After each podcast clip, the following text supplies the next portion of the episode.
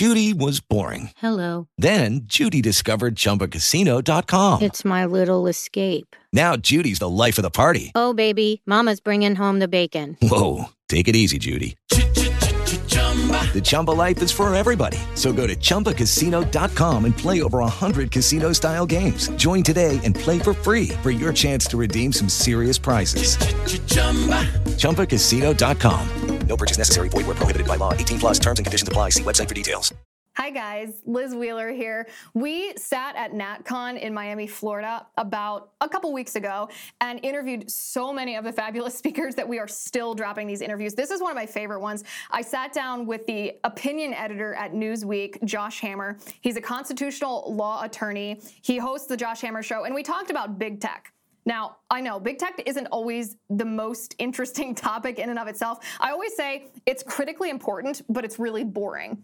And I think that's actually how we prefaced the interview. We were laughing about it before we sat down when I said, all right, let's try to make a boring topic interesting because it needs to be talked about.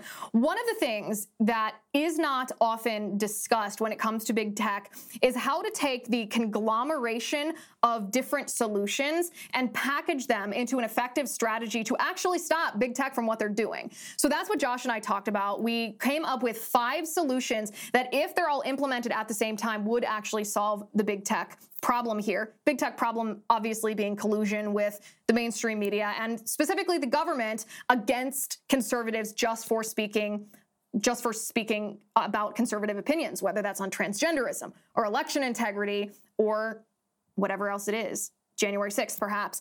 And one of the most interesting things, I think you'll agree with this, is Josh made an argument that I had not heard before. He made an argument about Section 230, not just an argument that oh, our legislature should should get rid of this, that it should be reinterpreted. Josh says that Section 230 might actually be unconstitutional the way that it is interpreted, meaning a solution to Section 230 could come from the courts, no legislature necessary. I think you're really going to enjoy this interview. It's hopefully interesting and extremely informative. It's really a roadmap for how we as conservatives can once and for all stop just complaining about big tech and do something to take care of the problem. So enjoy. Hello, welcome to the Liz Wheeler Show. I'm Liz Wheeler. We are here in Miami, Florida at NatCon 3. And sitting with me is Josh Hammer of Newsweek, also the host of the Josh Hammer Show, and of course, my good friend. Josh, good to see you. Liz, thanks so much for this. It's always a pleasure to see you. Um, okay, so let's continue the conversation that we were having immediately prior to this. This is what always happens when we sit down. We start having a conversation and then we remember we're supposed to have it on air. Um, you've written two columns that I think all conservatives should be paying attention to related to big tech, related to the monopoly that we are facing that is aimed at stifling conservative voices in our country. So, first of all, let's go to the state of Missouri, which is where you focused, and on what the Attorney General of the state of Missouri, Eric Schmitt, is doing related to investigating whether big tech has actually violated a law or just violated morality with the censorship of, of conservatives and Republicans. Tell me about that. Hello, it is Ryan, and I was on a flight the other day playing one of my favorite social spin slot games on chumbacasino.com. I looked over the person sitting next to me, and you know what they were doing? They were also playing Chumba Casino. Coincidence? I think not. Everybody's loving having fun with it. Chumba Casino is home to hundreds of casino style games that you can play for free anytime, anywhere, even at 30,000 feet. So sign up now at chumbacasino.com to claim your free welcome bonus. That's chumbacasino.com and live the Chumba life. No purchase necessary. VGW. Void prohibited by law. See terms and conditions. 18 plus. Yeah. So it, Eric Schmitt's a very good attorney general. Is one of the best attorneys general out there from my perspective. So he and Jeff Landry, his counterpart in Louisiana, back in May filed this two-state lawsuit basically seeking to expose the extent of collusion between the Biden administration and the big tech oligarchs. And what Eric Schmitt did was, you know, within the past couple weeks, he released this pretty must see Twitter thread where he goes in detail. He, he releases these emails that they have discovered as a result of this litigation through subpoena, through this through the discovery process. They have the names redacted, obviously. But in the course of these emails, you see very, very explicitly confirm what a lot of us were expecting for the past year and a half since Biden took office, which is they have been working hand in glove with Meta, with Facebook, with Twitter, with Google to censor quote unquote COVID misinformation. I mean, some of these emails between the Biden administration and the Facebook.com or meta.org, whatever the heck it is, between those email addresses, literally show that they are doing, they were holding weekly, monthly emails and they were naming names. I mean, some sometimes they were literally naming names to who was spreading quote unquote misinformation.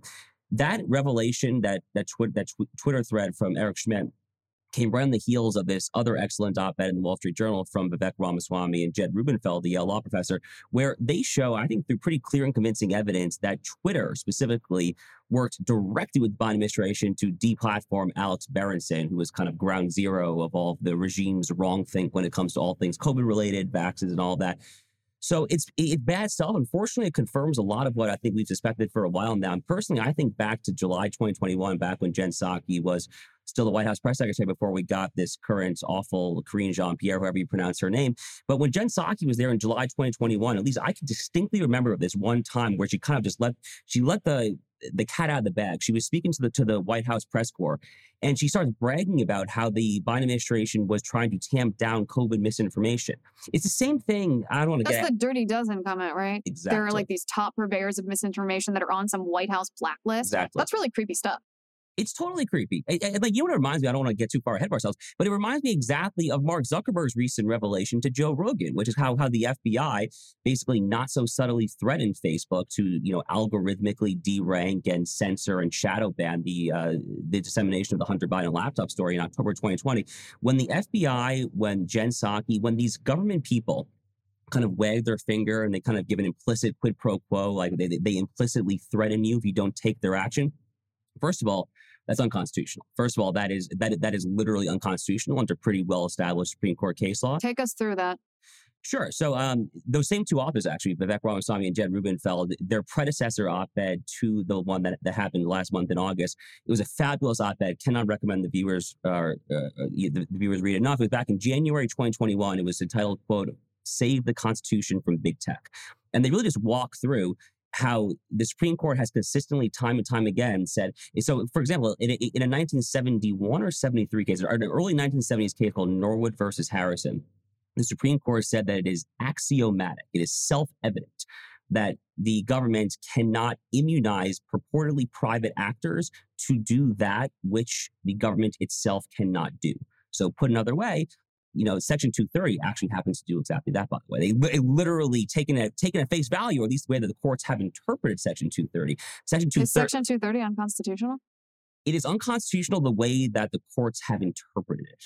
So, if- so if we really want to get legal nerdy here, there's actually a canon of constitutional interpretation called the uh, the doctrine of constitutional avoidance, which basically means that judges should construe statutes to be reconcilable with the Constitution and not incompatible with it. Yeah, kinda- it's like what Roberts did with Obamacare, right? exactly that's that's that doctrine taken to its extreme logical conclusion, which I- Illogical conclusion. right maybe. exactly but for reasons of you know a more prudential we might say application of constitutional avoidance doctrine judges should much more narrowly construe the section 230 immunity because it's kind of broad sprawling immunity which um which the courts have generally held over the past 15 20 years that would be unconstitutional under supreme court case law yes Do you think the current Supreme Court would declare it to be unconstitutional if a challenge to it reached their bench?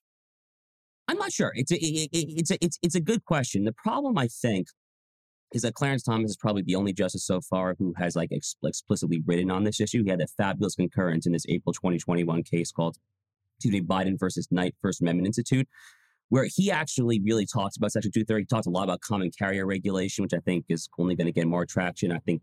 Frankly, that's kind of where our movement kind of has to go when it comes to these big, big tech oligarchs. I, I'm not particularly happy about that, but I kind of that's My viewpoints on that have changed in the past couple of years. I used to be opposed to that, but now that I see the reality of what it is, I'm not I'm not sure what the other solution is. Right. I mean, here's the problem. So, common carrier regulation to kind of go like full like uh, you know common law 101. So it's it, it- it's it's not a, it's not, it's really not that scary of a doctrine. I mean, this is kind of a venerable English common law doctrine going back to 1500, 1600. So the way that the great English common lawyer Sir Matthew Hale kind of summarized what common carriage is is you immunize a purportedly private actor's conduct to a certain extent if that actor's conduct is so clothed in the public interest that you have to regulate it on non-discrimination grounds. So put another way, you give this private company some sort of immunity in exchange for a non-discrimination principle. The railroad companies are kind of a classic example of that. So the railroads are, are given various types of tort law immunity and they can't discriminate on customers. But when it comes to modern common carrier application, it's not just the railroads. So the phone companies are regulated as common carriers under Title II of the 1934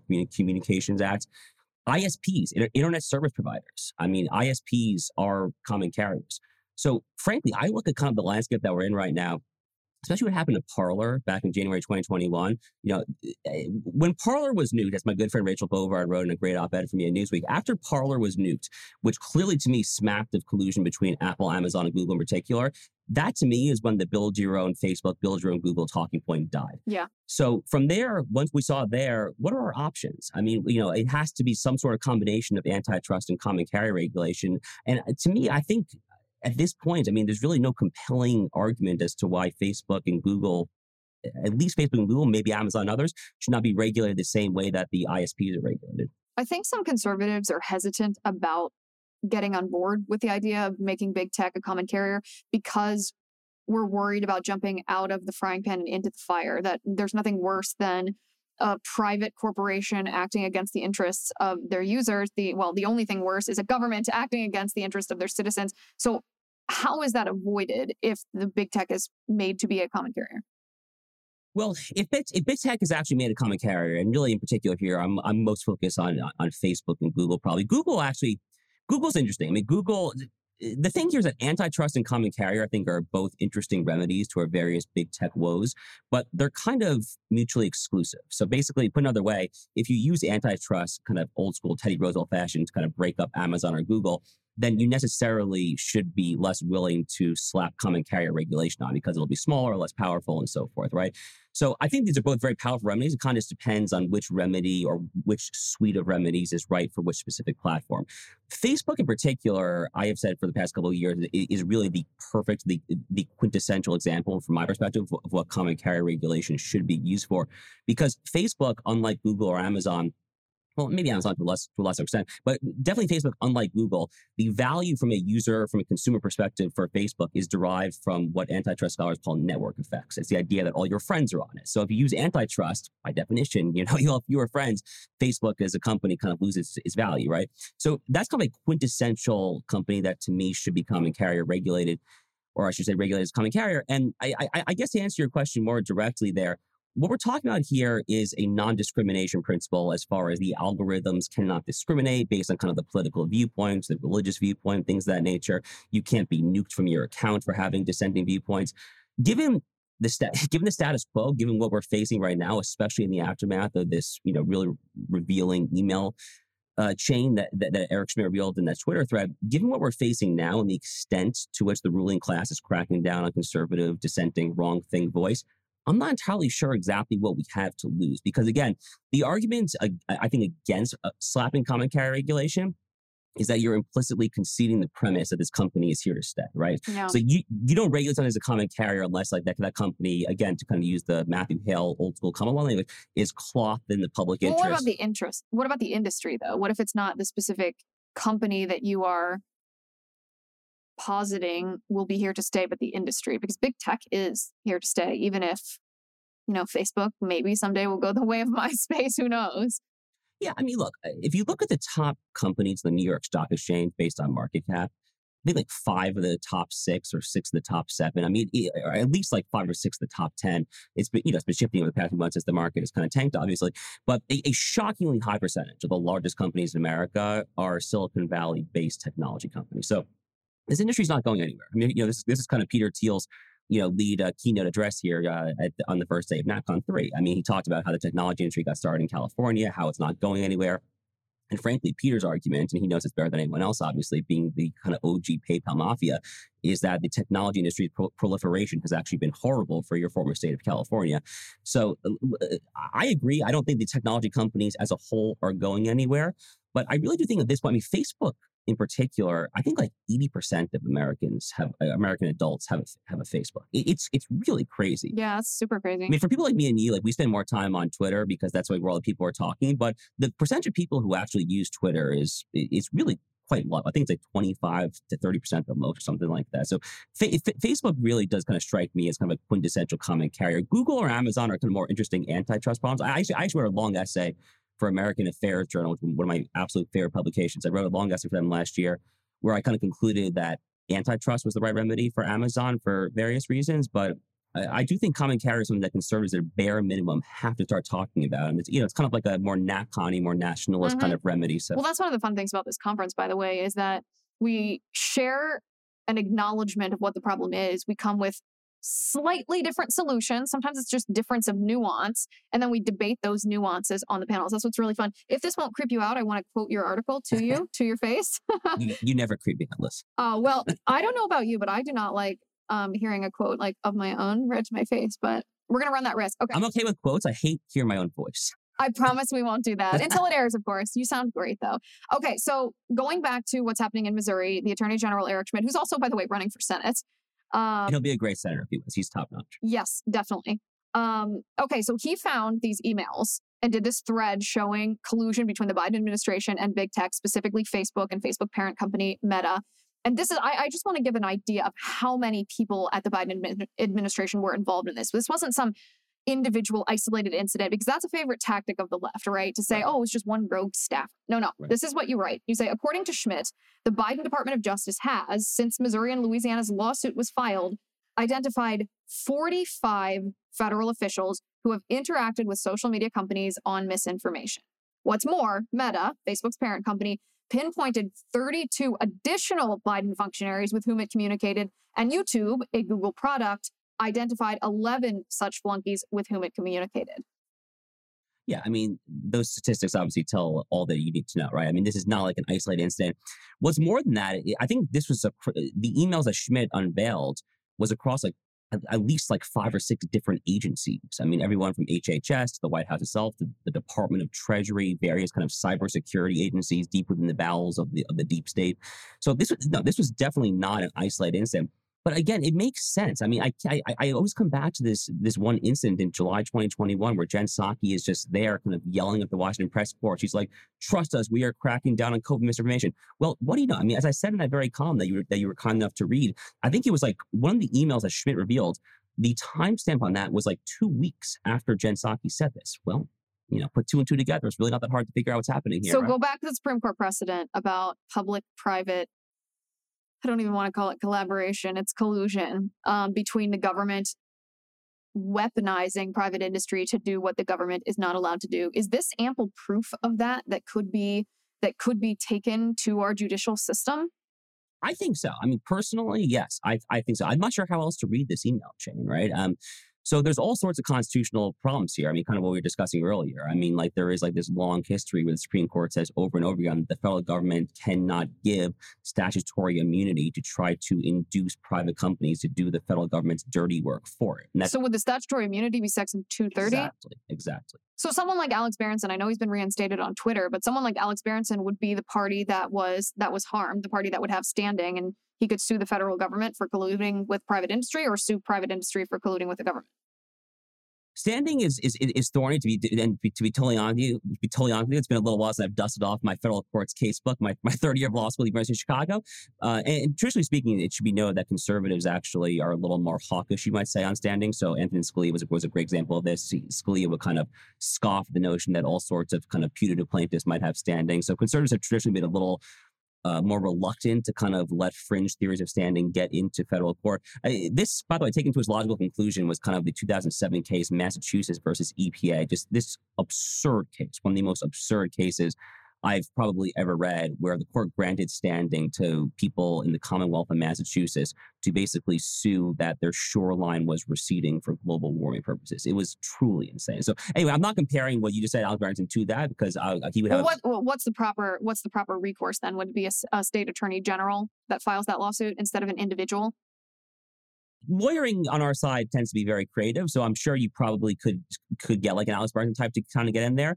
But for the time being, I mean, obviously, you know, Eric Schmitt and Jeff Landry have this lawsuit going on, so the standing hurdle seems to be a little easier to clear on behalf of a state. Um, but I, I I don't think it's inconceivable that someone who has been wrongfully deplatformed would not necessarily have standing. I mean, it would be it would be interesting kind of standing analysis, but I, I think as of right now, it's probably easier to go through the state route, which is what we see in Missouri and Louisiana. And the reason that I'm asking these nitty gritty process questions is because we recently saw the Biden administration, President Biden, sign that executive order canceling student loan debt. Eh, Right. Hate that phrase, quite a euphemism. But there's not really a Right. good way to litigate that. We all Right. know it's unconstitutional. The Biden administration knows it's unconstitutional. Nancy Pelosi last year said Biden didn't have the unilateral authority to do that. Right. Only Congress could do that if they if they pass legislation. Biden can't simply erase student loan debt. He can't redistribute it. He did it anyway because it's not easy to challenge. It Right. might be easy to challenge politically, meaning running advertisements, using that as a talking point, Right. fomenting the fact that so many people on both sides of the aisle actually are very unhappy about that. But it's not easy to fix from a from an appeal standpoint standpoint from a, a legal standpoint and that's my question with this is i think a lot of people myself included understand the threat of big tech now they know that it's not just oh they're kicking off alex jones Right. and maybe alex jones shouldn't have said that and it's too bad that he got kicked off and that's unfair but whatever they understand that big tech is truly a threat to free speech in america they are the arbiters of what conversations can be had they arguably impacted the outcome of the 2020 election with what the fbi did with facebook you mentioned this before Mark Zuckerberg on Joe Rogan said the FBI came to us and said, This is Russian disinformation. These are the elements of it. And Facebook obeyed. They censored the Hunter Biden laptop story. If Democrat voters had known about that, Democrat voters themselves admit they might have changed their vote. Yep. That is more meddling in a in a presidential election than anything the Republicans have been accused, falsely accused of doing. Um, and I think a lot of us just sit here and wonder, okay, we understand what's happening here and how bad this is, what a threat it is, but how, what do we do? I mean, we got to get our hands dirty. I mean, you know, the time for kind of just like spouting platitudes is over. I mean, I, I, I- think that antitrust and common carrier regulation are our most two potent t- tools right now. Personally, I don't understand why antitrust reform has not already happened. To be honest with you, because this is actually a rare issue where. At least, kind of the- view, the view of antitrust that kind of I'm spouting here, which is like a more aggressive, hands-on view. Uh, you know, Ken Buck, the congressman from Colorado, who's speaking at this conference, is about to kind of give a speech on that matter as well. Well, he'll, he'll, he'll kind of talk through the conservative case for like a more robust antitrust. We actually have a lot of friends on the left, in theory, on this issue. So, like Lina Khan, who's a total progressive. I mean, like like a far left lunatic in many ways. I'm sure she basically wants you and I in a gulag. She happened to actually write a fairly compelling Yale Law Journal note in 2017 called Amazon's Antitrust Paradox that I reviewed before I wrote that essay that I mentioned about Amazon. It was actually quite good. I actually agreed with a lot in that in that note. So this is this is a weird issue where there actually is kind of a Venn diagram overlap, and that uh, antitrust, honestly, even more so than Section 230, is probably where I see the most possible areas for actual legislation to get through. The problem on Section 230 is that the kind of standard Republican talking point, which I, which I basically agree with, is is to statutorily amend Section 230 to basically um, uh, make the immunity provision contingent upon a First Amendment standard. So you basically only get your moderation uh, immunized, your moderation decision immunized, if all First Amendment protected speech is there on the platform. I think that's common sense. So bas- basically, conservatives, what I'm trying to say is they want more free speech on the big tech platforms. That's not what the progressives want. I mean, they want the they want the exact opposite. I mean, they're still talking about Russian collusion, you know, the Facebook ads from, from 2016. So I don't think there's actually a whole lot of Venn diagram overlap on Section 230. Everyone kind of hates it, but from totally different directions. Antitrust is actually, I think, one issue where, where there's actually potential, honestly, area of overlap there. I, I continue to be optimistic about that. I, you know, my good friend Mike Davis. So I, I volunteer as um uh, among the titles I can't remember that I have. I, I, I, I, I volunteer as a council policy advisor for my good friend Mike Davis's anti-big tech shop called the Internet Accountability Project. Mike was pushing this hard. I mean, he was pushing really hard back in June, July. He was sending out all these email blasts like before the August recess, Congress, you know, do something on antitrust. So I, I tend to agree with Mike. Um, uh, antitrust, I think, is a, is a, is one possible area. Common carrier regulation can can either come from the executive branch or from Congress. So um, Senator Haslam from from Tennessee actually had a, a a really nice piece of legislation last year. I think he unveiled it, where he was kind of trying to legislate kind of a new approach to common carrier regulation.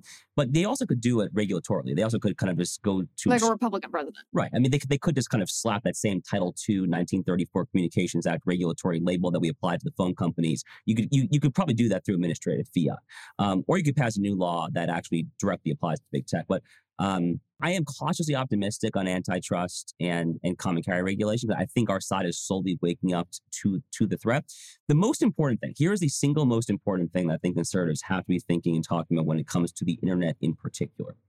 The problem is that none of this actually matters. None of this matters if the cloud infrastructure on the internet is controlled by people who hate us. And what that really means is Amazon. That really means Amazon Web Services, you know, which kind of takes us full circle actually, because I actually happen to think antitrust is a good use for Amazon. There's no reason there's no reason why the company that controls Amazon Web Services should also be have this like monopoly when it comes to the consumer marketplace. I mean, with delivery trucks, Amazon's a mess of a company. I'm as guilty as anyone for ordering Amazon products, by the way. I, I, hate to admit that because it's such an evil company in so many ways. Um, but we we desperately need to get people that are building cloud infrastructure, lest we be canceled from the entire net. There are some companies, RightForge is the best example of this, that are actually doing that right now. That is a thing where we need to channel a lot of our kind of right of center Silicon Valley talent. This kind of getting that cloud infrastructure in place way above my pay grade. I'm not a computer science guy, to be honest with you, but we need to get more people that are invested in learning, quite literally learning to code to get us cloud space on the internet so that we are not going to be taken off the internet in its entirety ultimately. Because you can literally be taken off Twitter for saying learning to code. Okay, so these are the these are the things then. Antitrust, enforcement of existing antitrust law, common carriage legislation, the public private collusion that is already illegal, building this infrastructure of this cloud based infrastructure and reforming Section 230 either legislatively or through the executive branch of the government. Those five things. If we were, if a Republican administration or Republican Congress were able to accomplish that, would it change the big tech problem? Yeah, I think so. I mean, that's a that's a pretty compelling suite of policies right there. I mean, I I think our problem would be greatly mitigated if if some combination of those things happened. You know, if I recall, did I think President Trump did something via executive order on Section 230 in his last year, I think, right? It was like May 2020. It was kind of buried because it was at the beginning of COVID. No one was really paying attention. But he actually did sign some, I, I think was a pretty good executive order on Section 230 back in May 2020. But Section 230 in particular really should ideally come from Congress. Otherwise, it's just going to be a Republican does it and a Democrat undoes it. Uh, right. A Republican does it and it's never going to be solved. But you also, I mean, the courts can and should also construe this, you know, sprawling Section 230 immunity uh, you know, as I'm saying, to be unconstitutional under existing doctrine. Um, so the remedy there could come through the courts as well, but you know, a, a, court decision could be overturned. So Congress really would be the best fit for that particular. But look, to your question, I mean, like what you just outlined there, that that that's a pretty compelling suite of policy remedies. The, the unfortunately, though, the problem I think is even bigger than that. The problem is that this collapse of the of the public and the private distinction in general. I mean, you know, you you and I both know this, Liz. I mean, like you know, when you, I, I, I, hate to say it so explicitly, but like when you look up the definition of fascism, okay, in like your high school, like political science, history textbooks, that's kind of what this is. And ironically speaking, it kind of reveals the lie as to the, you know, the left's streaks of hysteria and their howling that conservatives are, are like the fascists, right? Donald Trump in 2020 on the campaign trail was railing against socialism. No fascist in his right mind would ever do that. Rather, fascists historically have talked about and actually done the actual full co opting of the private sector to do the public sector's bidding. That is what the worst fascists in the 20th century, to a T, that's what they all did.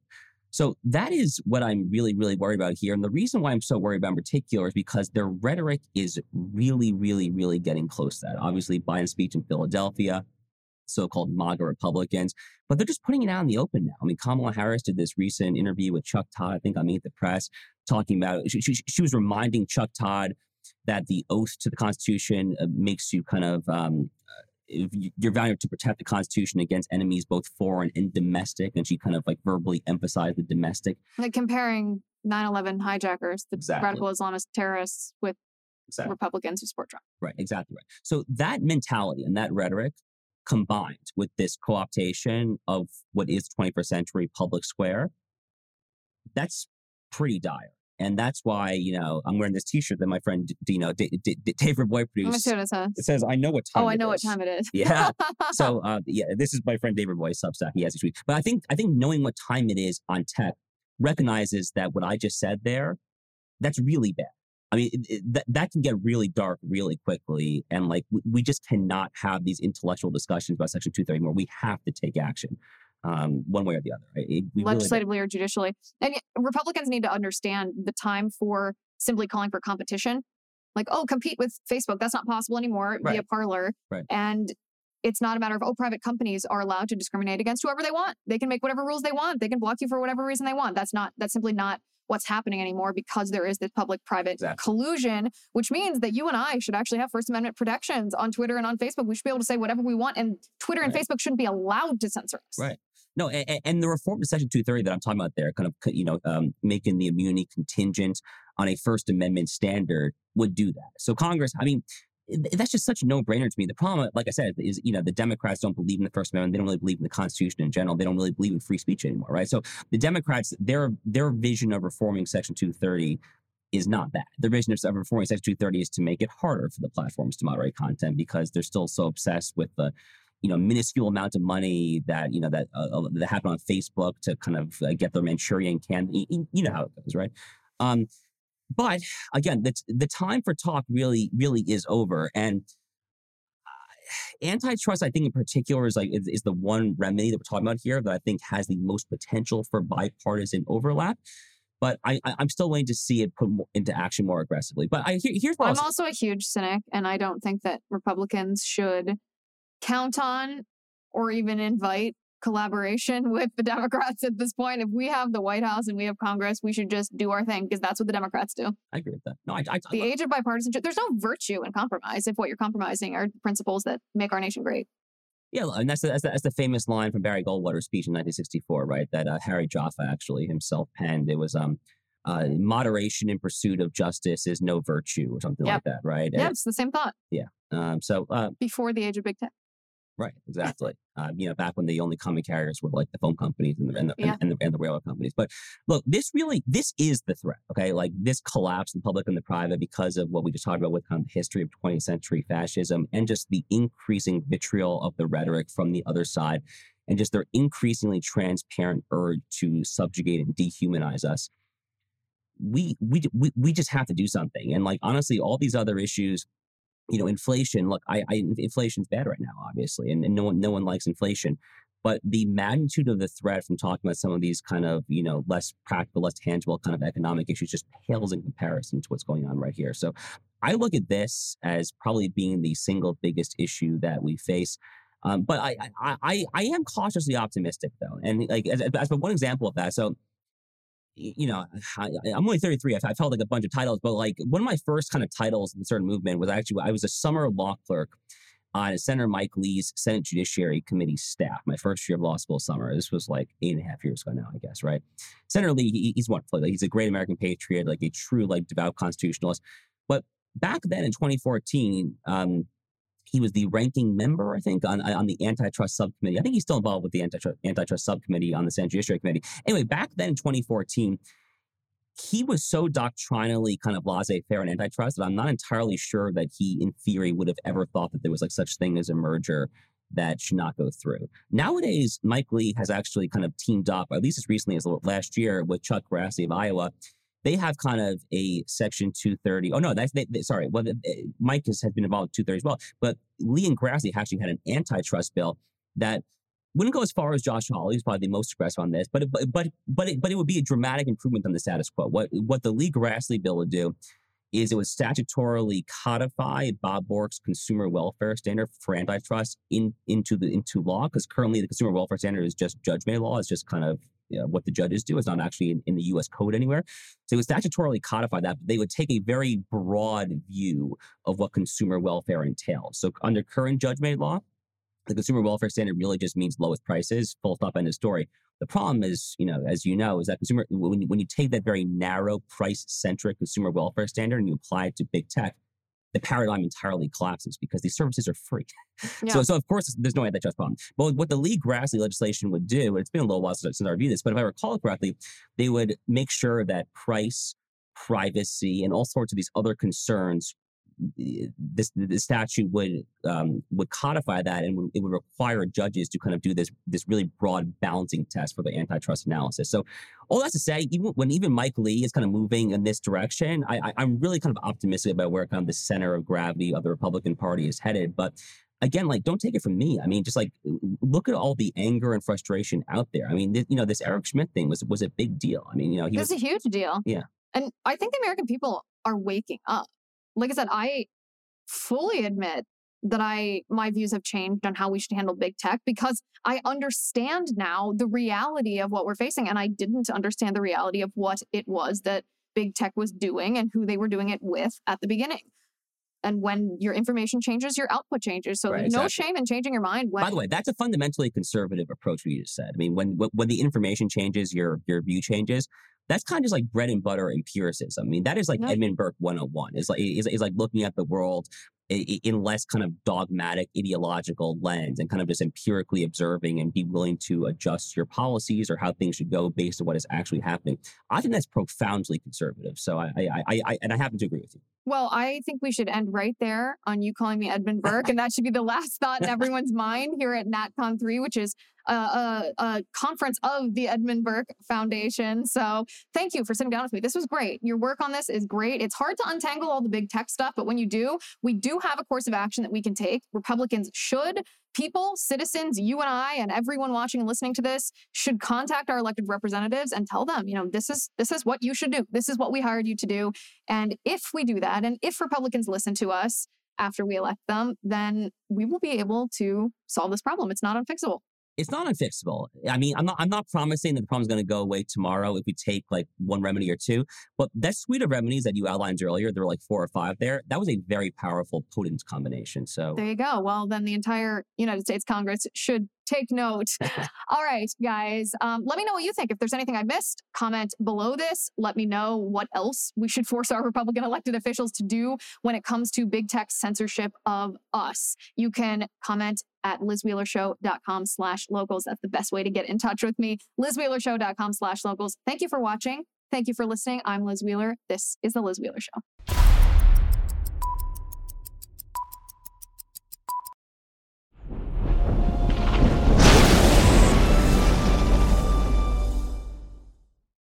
Is Ryan here, and I have a question for you. What do you do when you win? Like, are you a fist pumper?